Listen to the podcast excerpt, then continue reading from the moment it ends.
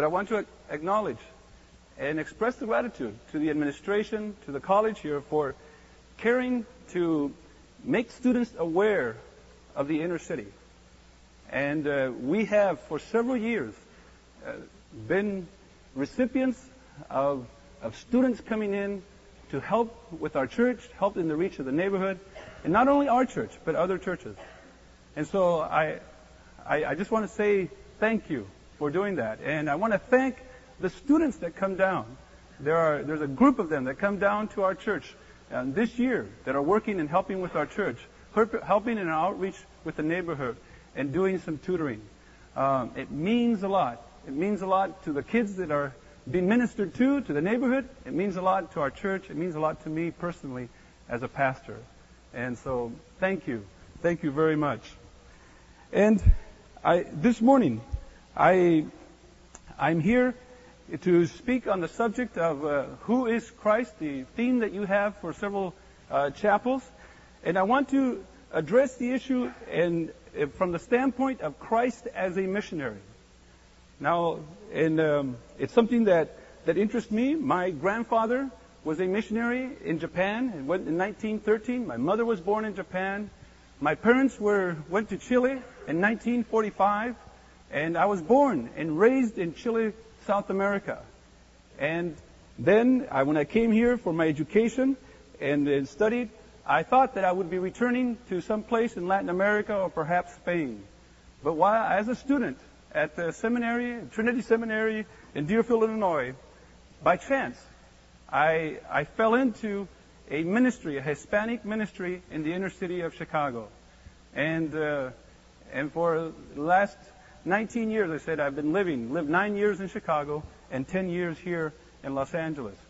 So as I, as I speak to you and as I address the issue about G- Christ as a missionary, and in the sense that we are all missionaries also, I, I am also speaking to you as an inner city pastor who up front is telling you that I, I, I want to recruit people and continue to recruit more people to come to the inner city. I know that there are many voices and many people calling out there and saying, come to X country, come to X location.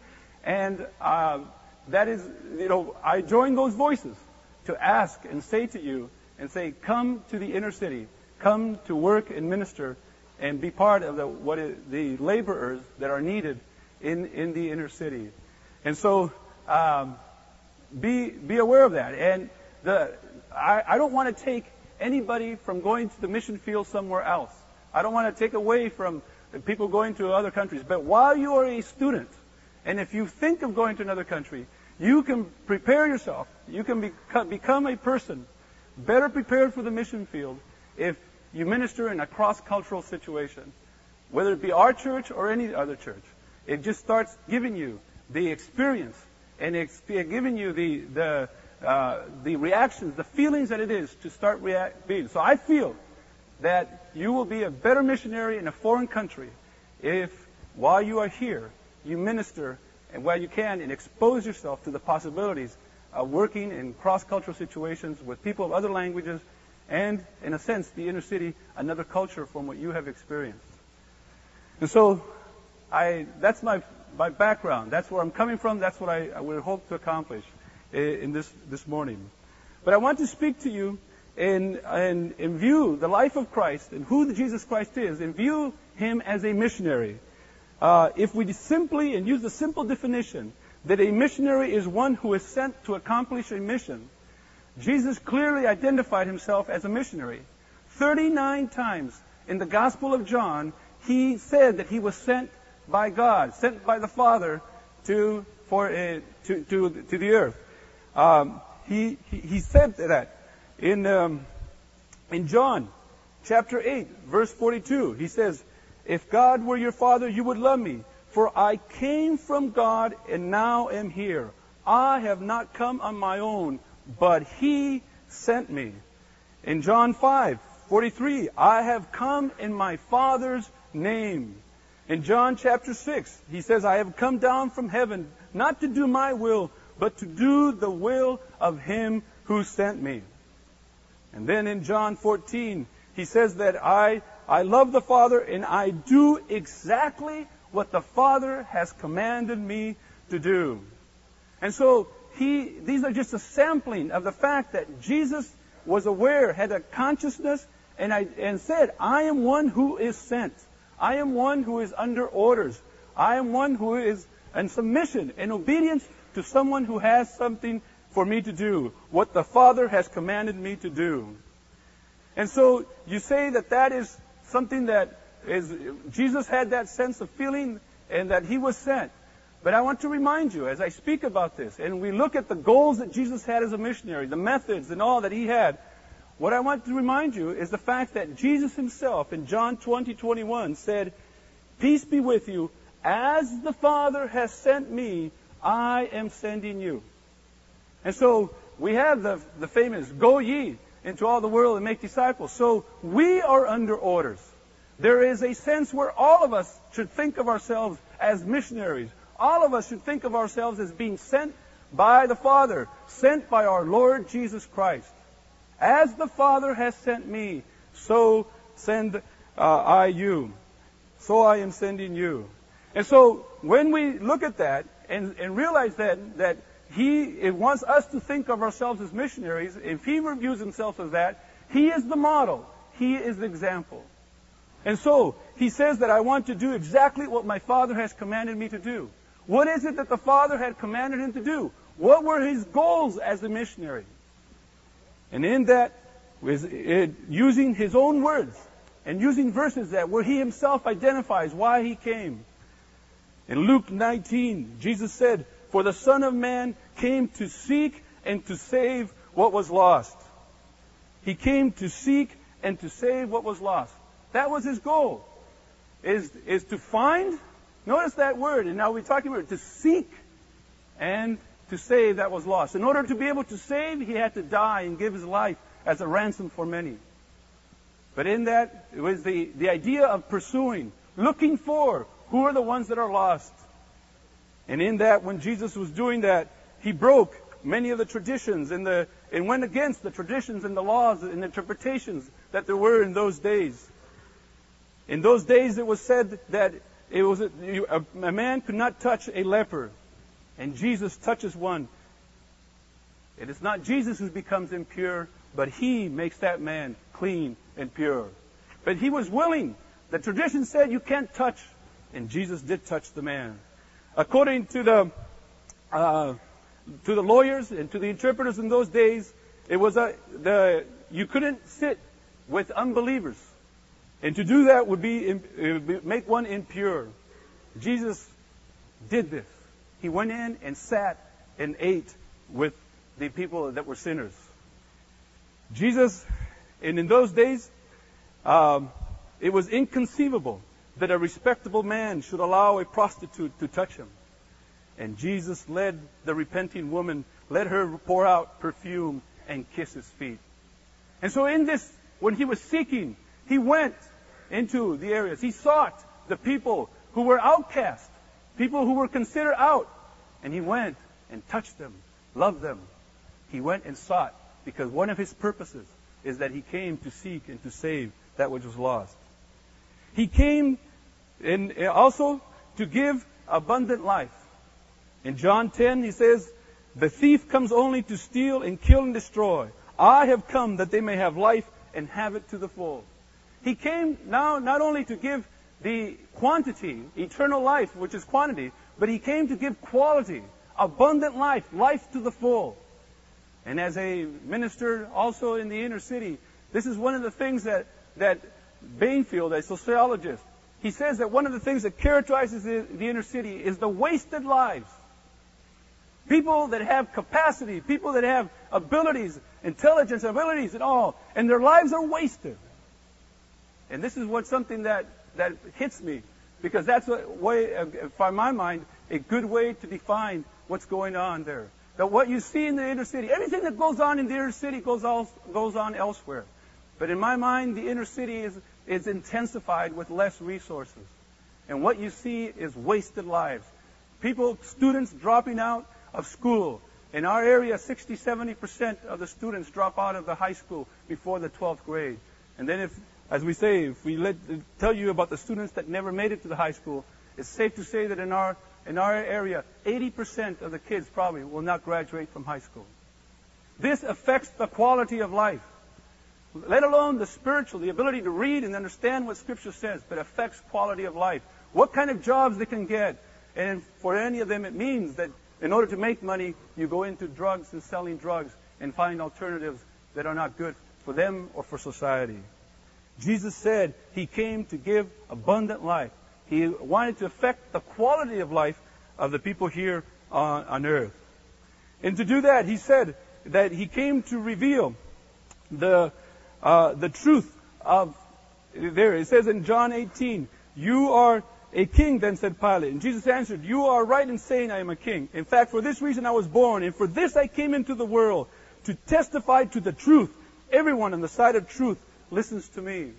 And what we have is that we need to be to reveal the truth everywhere there. But the truth is, and, and he says in, one, in John one, that he came to reveal the fact that um, he came to reveal the Father and to show the Father. And so what he is coming here is to reveal, to tell the people, to show that God loves them. And so he came to seek and save the lost, to improve their quality of life. He came to show them that God loves them, that God is the truth, that He is the truth. He came to fulfill the law. In Matthew five seventeen, "Do not think that I have come to abolish the law or the prophets. I have not come to abolish them, but to fulfill them."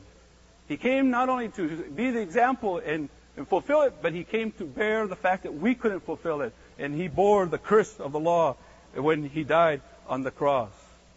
And then He Himself, it says in John eight, He says, "If the Son sets you free, you will be free indeed."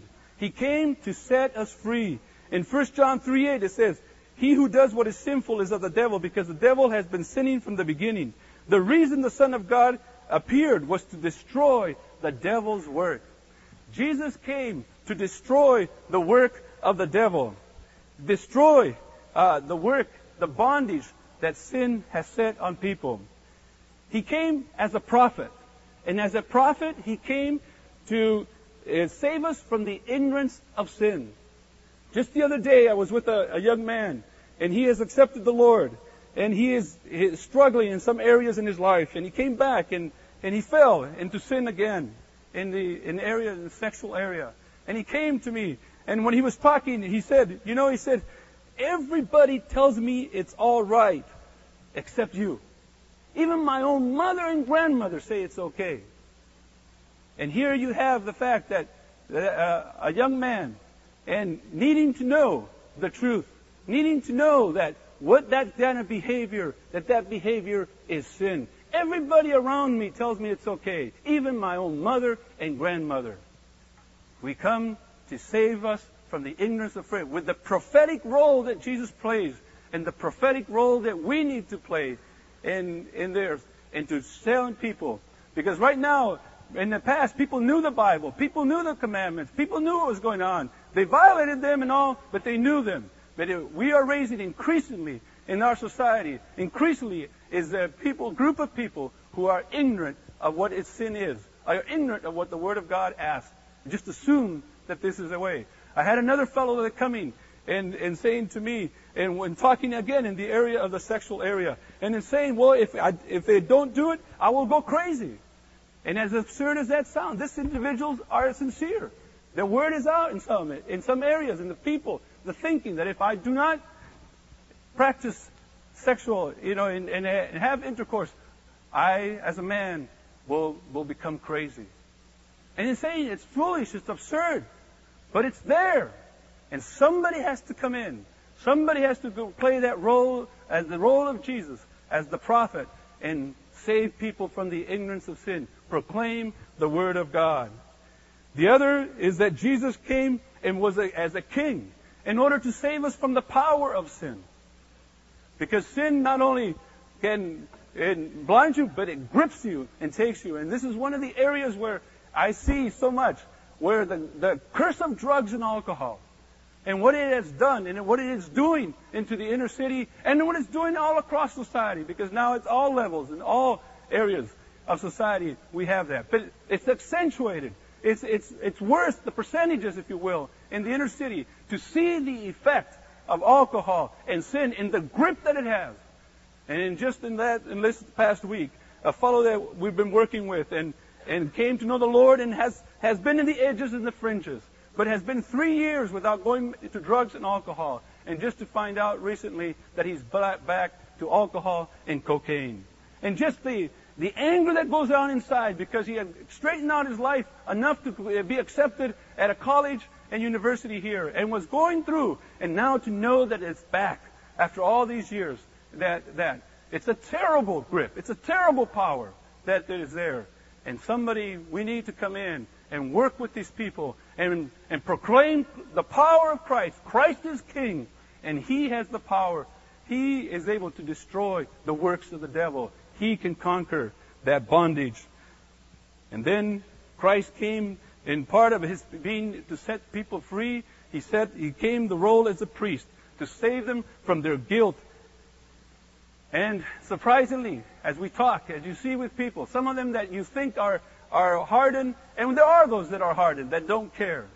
But it's surprising to me as a pastor when people start sharing how many of these people who seem to have the the the, the bravado, the, who seem to that, feel guilty, feel guilty. And I have had guys almost in tears, tears, guys that in the street wouldn't act that way, wouldn't do that, almost in tears, talking about the sense of guilt that they feel inside, in in there, and they need to know, they need to know that there is forgiveness of sin, that the blood of Jesus Christ cleanses us from all sin. And so these are the, the kinds of, of things that, that Jesus, the goals that Jesus had, that was set before Him. It was that He came to seek and to save that which was lost. He came to reveal the Father. He came to give abundant life. He came to fulfill the law. And He came to set people free from, from sin. What were His methods? What did He do? How did He carry, go about doing this?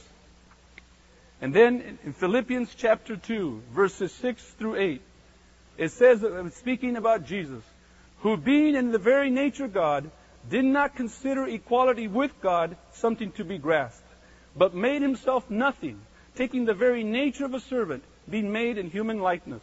And being found in appearance as a man, He humbled Himself and became obedient to death, even death on a cross. Jesus became a man, living among men.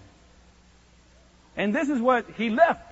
He left where He was. He left the glory, the comfort, whatever, the, the beauty, the majesty of heaven, and He identified Himself as one. He took on our own body.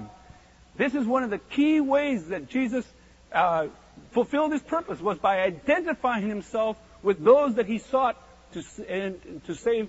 Uh, to save, He He identified.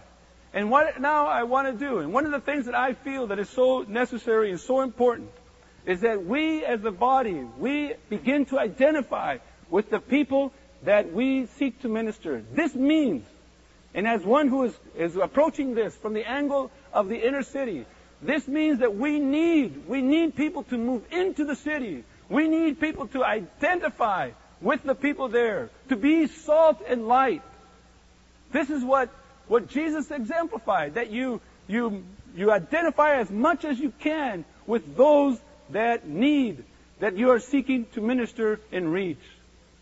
We need people to come in. We need people to do different V B Ses and all.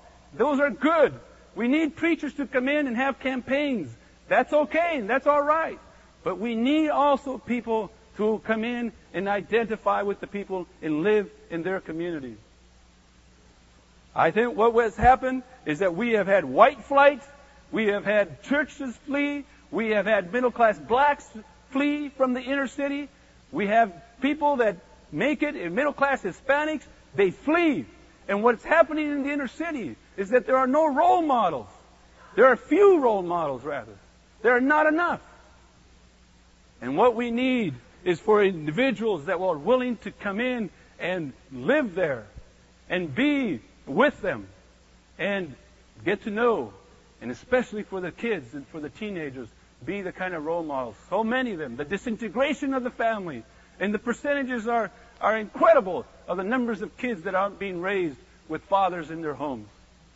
We need, we need guys, we need even ladies here to come in and live in the inner city. Use that principle, the principle that Jesus, of identification and not fleeing, but identifying with. It's not for everybody. It's not for all. We need it in other areas. But somebody, surely, and more than what is there, I'm sure, it needs to come in. I think that uh, my feeling sometimes when I think, because, Lord, the way you dispatch the troops, it doesn't seem like there's enough over here. There's so many over here and all. I wonder sometimes if it is, is if he hasn't, that he's calling some people and they are not responding to come. But the principle that Jesus, uh, that it, from Philippians chapter two, two, and the, those verses, is that he willingly gave up the rights and privileges which belonged to him. He humbled himself. He identified himself and entirely with those he wanted to serve. And this is what we need. We need, and one of the things that I, I've, I've felt, and some of you have heard me say, and as I, I say that what, what goes on in the inner city goes on elsewhere, but it's just intensified. But one of the things that as one who has lived there and all, that I see that is that what we need is individual attention. What that what most of the people, and many of the people that convert, what they need is, even if they convert, they need someone to give them individual attention long term. That that the emotional baggage, the kinds of problems and the baggage that are brought in, And, and in the mystery of how God works in salvation, some people, those things are cleared instantly. I have seen individuals come to know the Lord, and the drugs and alcohol are gone instantly. But the percentages that that happens is not that as great as one would wish, one would wish and would like. The reality is that people struggle, that those backgrounds and all affect the present in their relationship with the Lord. And people need attention, individual attention. In Chicago, when we were there, And uh, a, the fa- there was a family that the mother was, was mentally ill. The father, there's a picture of him in the Chicago Sun-Times, front page picture of him. This was back in the early eighties, holding uh, one of his children on the roof of a building, threatening to drop the child. And that's one of the, the, the pictures. And this kind of a, of a dysfunctional family, out of that have emerged two gals that are college graduates, married to Christians and working and, and being and teachers. And you say, and, and when I when I say this and realize is that in all these years that I've been in the inner city, I can probably count in both of these hands the number of people that I know who have been born and raised in the inner city and have not gotten into trouble in their teenage years. That uh, kids that we sent to camp, kids that we work with, kids that we have Awana with, and the kids that over there, and kids that we do all these different things, and yet when they get into the teenage years, the incredible struggle, the incredible struggle to keep on the right course that there is. And I don't know, I, it, again, I'm not living elsewhere. I hear that these things are going on, but it just seems that the percentages are just amazing to me. And so I can count, and why did these two gals, why are they and able and coming through? It's because an elderly couple in the English congregation at Salem Evangelical Free Church in Chicago took these gals on, picked them up, worked with them, brought them over to their homes, brought them in for holidays, and have become like surrogate parents. And that, I believe, that kind of individual attention has been one of the reasons. Now we are seeing more, and we're seeing that happen here. But it is people who have gotten the, somebody took care of them, somebody came in, and representing the church, representing the name of Christ, and gave that attention long term. And that has what produced the success. I ask you, I want here, is that we need people who are willing to come in and, and give the kids that personal attention. I see some of you students here at Masters that are doing that. And, and across the street, there's a, some kids, and there's a, a couple from Masters that's coming in. And I'm amazed at sometimes, because it's different days of the week. It's not just the routine that they do it.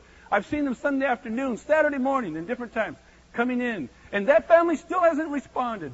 The kids still don't come to church. But they hang in there, and they're still doing it. That kind of thing, I just tell you, the Lord knows is what we need. I there, that kind of individual attention. Work with the person. Jesus identified. Jesus ministered with the people and gave the example. He was a master teacher because he not only said what he wanted, what he wanted, but he exemplified. He asked people to pray, and the disciples saw him pray in the morning, saw him pray at night, and go off for day, vigils of prayer. He asked that people that be servants, and he washed his disciples' feet. He told them that they should forgive their enemies, and Father, forgive them, for they know not what they do. Jesus walked the talk and talked the walk, as they say. He did it. And this is what we need, that uh, here, that identifying, coming near to the people, willing to give of ourselves, and model what we want and what we are asking. His attitude, the, Jesus' attitude, is, is exemplified in Mark chapter ten, in verse forty-five. For even the Son of Man did not come to be served, but to serve and to give his life as a ransom for many. Jesus viewed himself as a missionary. He viewed and he knew the goals that were set before him. And the method was identification, and, and model what he was asking. And then the attitude was the attitude of a servant. The attitude of one who's coming in, not to be served, but to serve. And see, this is where, where for most of the people in our church and in the areas, many of the people, the attitude of the rest of society is to hire them to be served. Hire them tomorrow. Give them cheap labor. Do for us what we do. Do for us what, the dirty work that we don't want you to do. And many of the people, that's the level of the work that they're doing. It's the low level. I, it's amazing to me to see how many people. The other day, just talking to somebody that was telling me that a lady has worked twenty years in the company and is making, I think it was, she said, six bucks an hour. I mean, talk about, you know, some of these things and taking advantage. Some people to come in and say, in the attitude of a servant, I'm not coming here to be served, but to serve. And then, his, what was Christ as a missionary? His method was identification. His attitude was humility as a servant. And what was the spirit behind it? It was the, in Matthew twenty-six, he's saying, Father, if it is possible, may this cup be taken from me, yet not as I will, but as you will. The spirit, the missionary spirit of Christ was not my will, but your will. And this is what, what we need to practice, what we all struggle, what we, the, the continuous is, is our own egos versus what, what God wants us to do. And He, the foundation is not as I will, but as, as you will. And then what was Jesus' commitment as a missionary? He, and he said, it says in Philippians chapter two, in verse eight, that being found in appearance as a man, he humbled himself and became obedient to death, even death on a cross. He became obedient to death. The commitment was to the end. The commitment was till I die, in a sense. There. This is what it was. I'm willing to die for this cause. He was willing to suffer. He was willing to be humiliated in obedience to God. And in that, he was willing to die. What was his, his mission field? What was the, was considered? In John chapter ten, he says, I have other sheep that are not of this sheep pen. I must bring them also. And in John twelve thirty-two, he says, but when I am lifted up from the earth, I will draw all men to myself. What Jesus was telling these people as he worked within the Jewish community, and he broke away and did something with Samaria. But he basically was saying to them that, you know, I'm reaching here. I'm coming here proclaiming. But there are other people. I must bring them in also. I must include the Gentiles into this.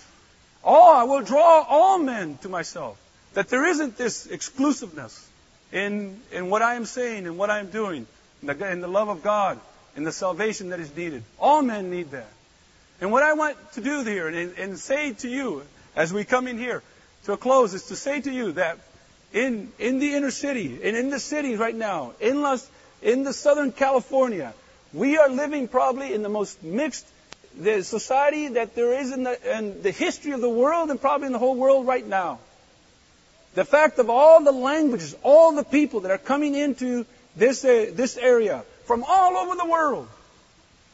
And in the the school, my wife is a nurse in the school system, and And here there are different dialects of Chinese. There are different uh, uh, Vietnamese and all. All the, the difficulties, the complications that come from that. in trying to talk to a child in an elementary school that doesn't really know English, and you're trying to say, well, you know, what do you have, what sickness and all, trying to find a parent. We live in a society where they, they, the mixture now is incredible. But the, the sad thing is that, that these, the, the mood of the area, of the era that we're in, not only in the United States, but we see it in Europe and we all, is division, is, is, is each, each group, each race, each ethnic group is trying to say, I want my rights. And there's division, there's anger. And I want to say to you that we, Jesus said, blessed are the peacemakers. Jesus said that this is a gospel for all people. And I want to challenge you this morning and challenge there to begin to say to yourself, society is telling me that I just defend myself, my race, my color, and that's it, and just take care of myself. And I want to say to you, as we showed in Jesus, that he went against the current. He went against the laws and the traditions. And I want to say to you that that our society, not just for the sake of the gospel, but our society, to be held together, needs people who are peacemakers. People who will reach out to people of other color, other races, and build friendships, build bridges into that community and with those people. And so I want to say to you at this this morning, I want to challenge you to be to be looking at the at the, the groups that come here to the United States. And all these these multiple racial ethnic groups, to be view them as people who are sent by God. It says in, in Acts seventeen twenty-four that all these people are sent by God. He determines the exact places that they should live, so that they perhaps should find them, even though he is near to them. God determines the exact places where people should live in order to maximize the chances that they should find him. God is bringing people from all over the world, from rural people, mountain people, educated people, white and black and all colors. He's bringing them here to maximize the chances that they should find him. That means that what society views as a problem, that means that what society views as the fact that I wish these people would leave and get out of here, I wish they would go back to their countries. What society views as a problem, we have to view it as a spiritual opportunity. When Jesus came down here, he was in obedience to the Father. He was in those, those goals. And the goals that he had, the, the spirit there is to include all men. And I will draw all people to myself. And we need people that will step and break and go against the, the traditions, that go against the values, and be able to say, I will reach out and love my brother, love my sister. I will reach out and love the black, the brown, the Hispanic, the Chinese, the Asian, and the Korean and all, and build bridges. We desperately need that. We desperately need that.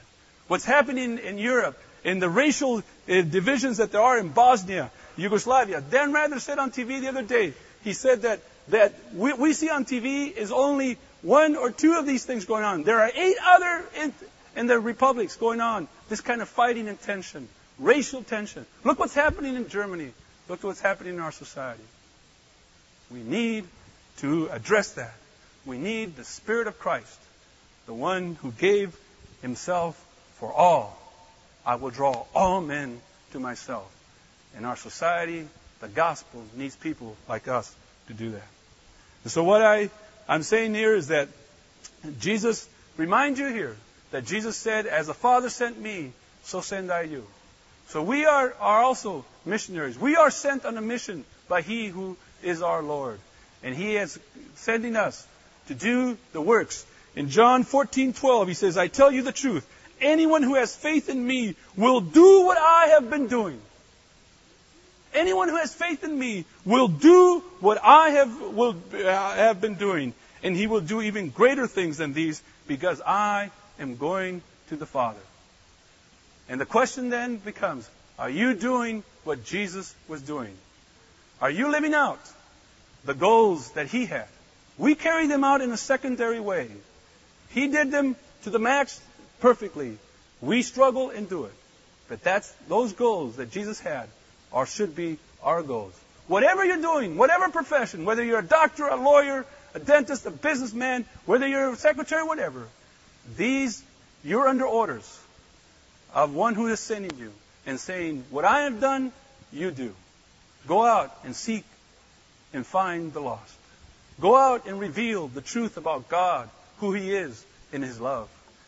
Go out and give quality of life, abundant life to people. Go out and set them free from their sin.